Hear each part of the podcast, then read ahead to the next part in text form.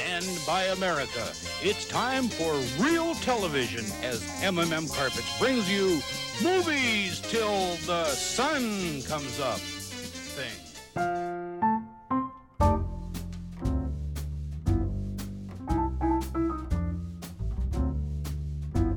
Welcome to Movies Till Dawn, a new podcast that's a safe space for filmmakers to talk about the fascinating and exasperating and always unusual and never quite the same thing twice process of creating motion pictures. I'm Raymond De Felitta, and I'm the show's Toastmaster General.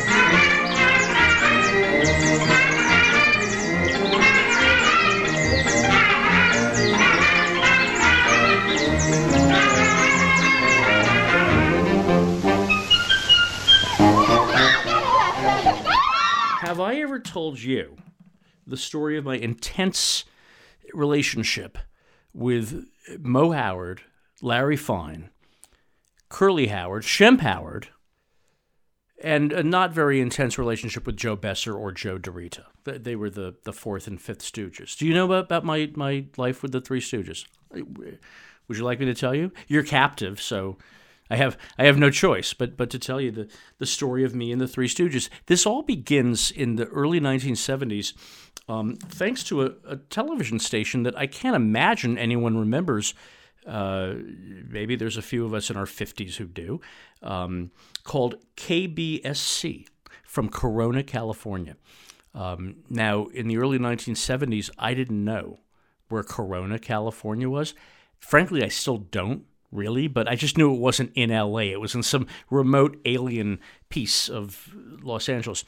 Um, at that time, there were 13 channels. It didn't go above channel 13. And uh, KBSC occupied channel 12, which was an independent station. Um, and they were very strange. They weren't on for most of the day, but at 3 o'clock in the afternoon, they came on. And they played Felix the Cat, cartoons, not the super old ones like the 1960s versions. Uh, they played. Uh, do you remember Kimba the White Lion? Well, okay. Li- listen to this. May- maybe the theme song will jog your memory. kimba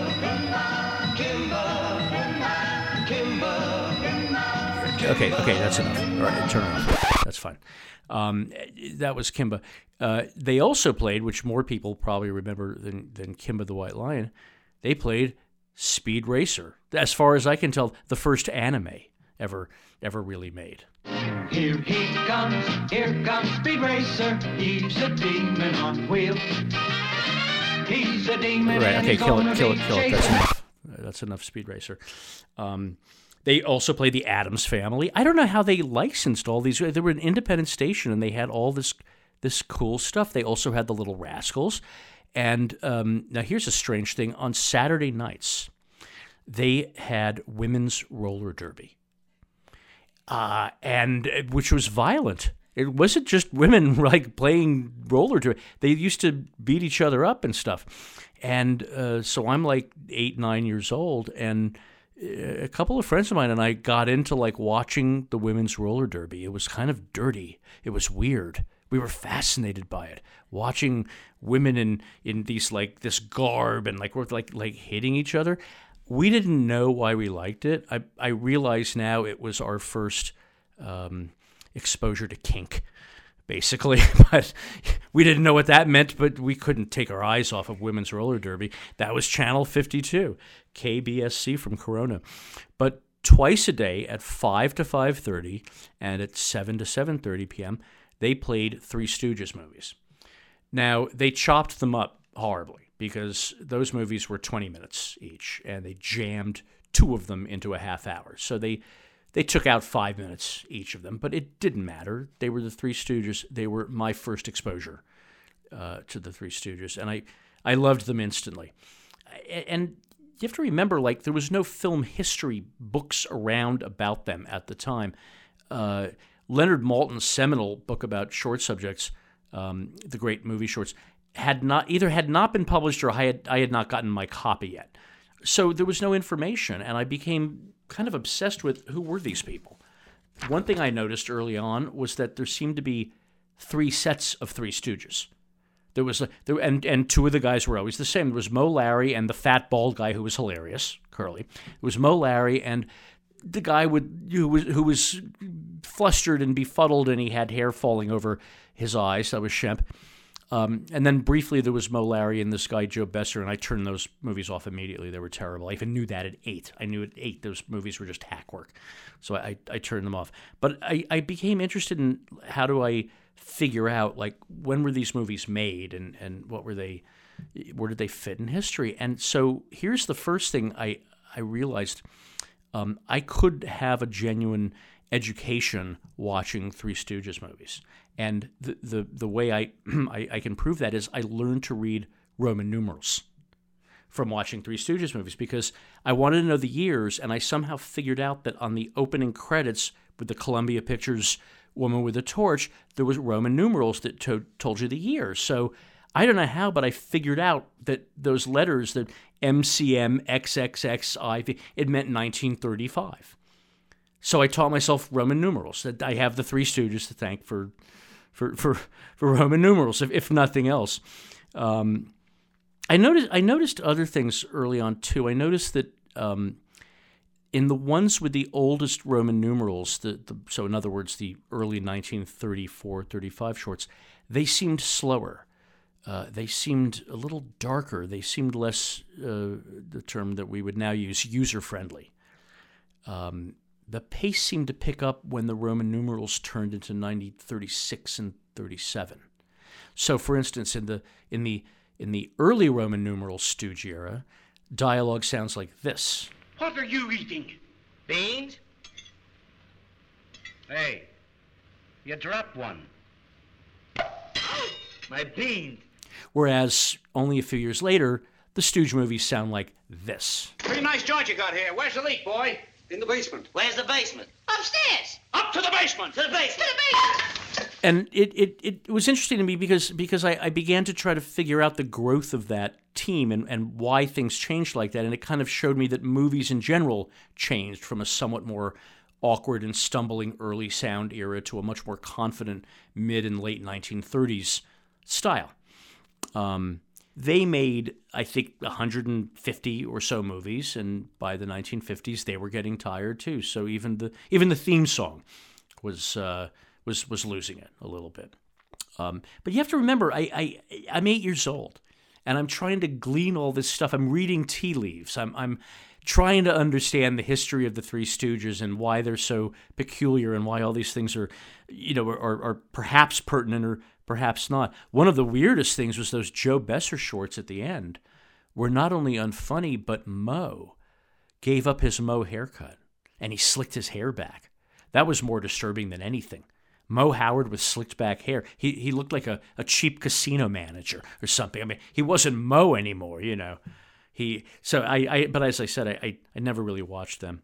The odd thing about the, the Joe Besser shorts too, uh, I never really felt like the three of them liked each other. I, I never thought that like they wanted Joe around. At least you know with with Shemp and with Curly, you really got the sense that these three men were in a, a committed relationship with each other. Uh, but with Joe, it's it's weird. I actually saw Joe Besser short not long ago. Um, and it occurred to me that Joe sort of seemed like Moe and Larry's gay cousin who was staying with them, and they didn't want him there, and he didn't want to be with them, and you know maybe he was like waiting to, for his apartment uh, to come available and, and so he just was sort of hanging out with them uh, and one of the reasons i think beyond all of this that i disliked the joe besser shorts and it also became part of my film education was uh, the, the liberal and perhaps even egregious use of stock footage. By then, in the late 50s, Columbia was using you know, very little money, giving very little money to the Stooges for their shorts. And so they would prepare movies that basically lifted stock footage from old uh, Stooge movies and then just shoot a day or two of new Joe footage. And, you know, that's kind of an interesting exercise, I guess. But it was so poorly done And I remember when it became obvious to me this was going on. The the movie in question was uh, Sappy Bullfighters, which I actually think is the Stooges' last film from 1959, um, which makes uh, liberal use of a Curly classic, "What's the Matador," from 1942. Uh, and I just as a kid that just pissed me off because it was like they were trying to fool me uh, about about something, and I wasn't having any of that. There were also some mysteries that uh, that came up in my in my watching of these Stooge movies, and they were strange and they were unsettling. Even um, I noticed that that Curly simply disappeared uh, one day during a pie fight, uh, never to return. It, it's it's in a movie. It was called Half-Wit's Holiday, and uh, he he's they're having a pie fight, big pie fight. And at some point, uh, Curly just leaves the room, I guess. You don't see him leave the room, but he vanishes from the movie and he never comes back. Uh, the movie ends with Larry and Moe deciding to, to eat the pie instead of throwing it, and they enjoy them. Um, but where's Curly? I always saw maybe he went to the bathroom or something, and he, he never came back. Um, an equally strange thing happened with Shemp's last movies. The Roman numerals were by then in the 19, mid 1950s. Um, at some point, Shemp started to uh, uh, he started to grunt instead of talk, and he started to avoid. He didn't like the camera seeing his face for some reason. Um, he would sort of gesticulate, keep the face away from the camera, and make some grunting noises. Uh, and then he disappeared too. Uh, where did he go? Where did Curly go? Remember, I'm eight years old, and I'm trying to puzzle out these odd things about life where suddenly in the middle of a pie fight, someone could just disappear, uh, or perhaps people just take to grunting and hiding. Um, oh, and, and then here's one other stooge thing that, that always puzzled me as a, as a young kid. There was one early Three Stooges movie, the Roman numerals told me it was 1934. Now, at the time, I didn't know it was their first short, uh, but it was all sung. It was a sung through little mini operetta. It was called Women Haters. And I adored it. It was so strange. All the dialogue was sung. It was beautifully done. And because I didn't know all the other Stooge movies, I kept waiting for another Stooge movie that would be all sung. And it never appeared. I, I waited, but like, where's the next one where they just sing? It never happened. Well, later on, I found out that even though that was their first as a threesome short subject comedy routine uh, movie for Columbia, that wasn't really a Stooge movie. It was another Columbia short thing that was about little operetta. But anyway, it it, it wasn't. That was the first one they gave them to, to launch off of. It, it didn't really count. But I loved it. I loved Women Haters. I still do. I can sing most of it.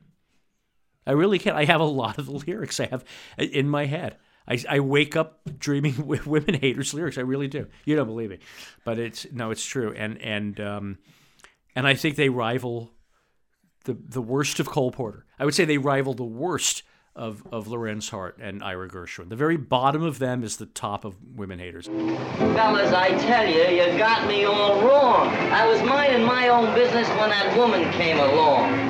Suddenly she fainted. Now I'm asking you, if a woman faints right in your arms, what is there to do? You don't think that I'd fool around with a sappy dame like that? Her eyes are like a cat, and her hair is like a rat. Well, just the same, we signed a paper, and that paper reads, No woman shall ever enter our lives no matter what she needs. And the next time you're with a girl, you're gonna forfeit your dough. And furthermore, you have no right. All right, all right, I know. And and there was another thing about women haters that always threw me a little bit. Uh, again, you got to remember I'm eight years old. I don't really understand filmmaking. The movie begins with them at this strange club. I don't know what women haters meant in the early 1930s, but best left leave that to history. But they all have a fight during the movie, and they never speak again, except they reunite 40 years later as old men is presumably in the 1970s. I don't know. It's a 40 years later. There are the Stooges reuniting at the Woman Haters Club, and they're gray-haired with beards and canes and hobbling. And as a kid, I was always kind of haunted by this scene because it was very sweet in a way. They got back together and they sang the theme song. The theme song was called uh, my life, my love, my all. Here's a little bit of it. For you, for you, my life, my love, my all.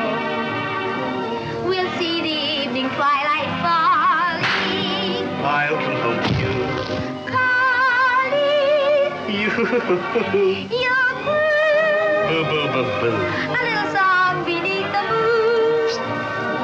And when you're finished with your crooning, my life, my love, my all. Now, uh, they reprised the song at the end as old men. And my thought as a kid was did they have to wait 30 years to shoot the last scene until they were old guys? Like, how did they make this movie? Because they were old at the end. It was probably my first real big question in terms of filmmaking. What, you know, did you did you have to do it all for real, or could you cheat? And at some point, I figured out that they didn't wait. They probably waited half an hour in makeup to to put on the beard and the thing. But you know, um, anyway, you know, I mentioned the Leonard Maltin's book, Great Movie Shorts. I got that, and I finally got a list of all their movies, who were in them, the directors of them, directors like Del Lord, Jules White, uh, and a director who started uh, making stooge movies in the 1940s named Edward L. Bernds. Um, and I, I got interested in who these people were and how did these movies come together. And then an unusual thing happened in my life in third grade. A new kid transferred in to school. He was from New York, and we became instant friends there in, in Studio City in the San Fernando Valley. The new kid from New York was a boy named Peter Sloan, and we became best friends instantly who knows why at a certain age kids just get each other uh, partly i think we were both from new york which only meant that we both didn't act or look or sound like other kids in our class. But what we really bonded on was the three stooges. He loved them like i did. And uh, they were on every day at 5 o'clock on kbsc uh, kbsc yeah. And uh, if we weren't able to hang out together we would watch the stooges over the phone literally. We would watch an hour of the stooges over the phone and and uh, I don't I guess we just laughed. I don't know what we did when we were watching them but but but that was our that was our bond. Now around that time I started collecting film books or rather my parents started buying me film books because they saw that I was into this. And uh, one of the first ones I got was William Everson's um, The Films of Laurel and Hardy. And I loved this book and the book had a very simple and delightful format name the movie, give the synopsis, give a little critique, and show a few stills. And I was surprised to find that there was no similar book for the Three Stooges. And so this became a kind of a thing that Peter and I launched into. We need to write the films of the Three Stooges. And so we started on this this this venture together, this book. We um, we, we decided what we would do is we would watch every day, like we always did, but we'd jot down notes. What was the story of each film about? And we'd try to give a little opinion about it. We also took photographs right off the TV screen to, to paste into the book. And the, the now, of course, the films were in black and white, but the only TV my parents then had was in black and white too, which actually made the quality of the black and white even worse. It was like sort of fourth generation black and white with me taking black and white photos. Like the, the photos could not have been more abysmal. But Peter and I got into doing this, and we put, well, I don't know how long it was, but we put at least a few pages together. It felt like we were compiling a, a real big book. And um, I think my father was kind of impressed. He was a writer and he was writing books at that time. And he said, Well, you know, if you're going to write a book about the Three Stooges, you, you really should do some more research and maybe interview some people. And I happen to know someone who used to work with them. His name was Ed Bernds.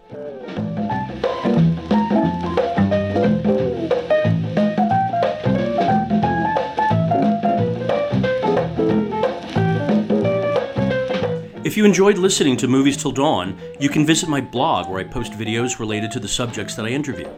just go to movies-till-dawn.blogspot.com.